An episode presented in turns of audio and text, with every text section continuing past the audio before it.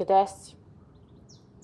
Pita me sa druge strane uma, a ja zaboravila kako se buntovna biva, pa ćutim. Ne znam šta bih mu rekla. Prošla je decenija. Da li se onda odstojanje od duše računa istim onim koracima kojima smo išli po sebe ili se smišljaju neki novi? Džabe ti dženarike cvatu kad mi je Sombor tek treptaj oka u satu života koji je zapeo na raskrsnici pruge kojem vozovi više ne voze.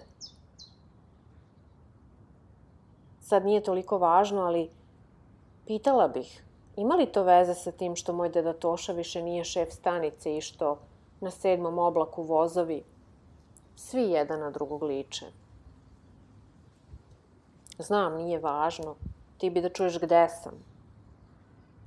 Pa vidi, meka sam, mnogo nežna i duboko svoja. Kovrđa mi se nova kosa tamo gde deceniju nije rasla i uželela sam se da idem bosa. Tu sam. A možda i nisam. Ako požuriš, sigurno me nećeš zateći.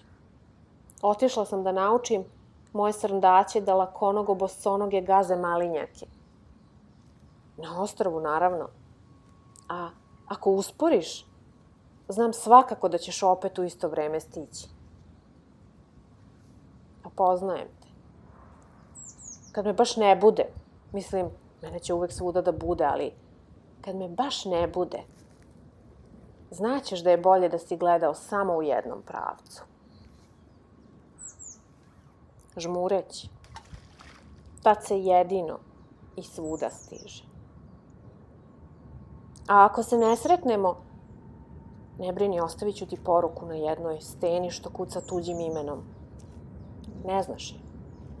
Nežna, a snažna.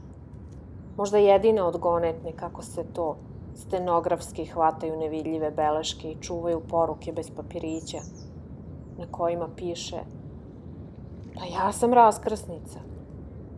Opet si zalutao.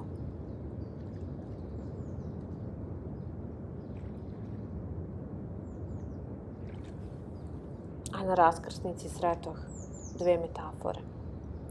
Iznikle između šina upiru poglede u neizrečenosti i rešenosti.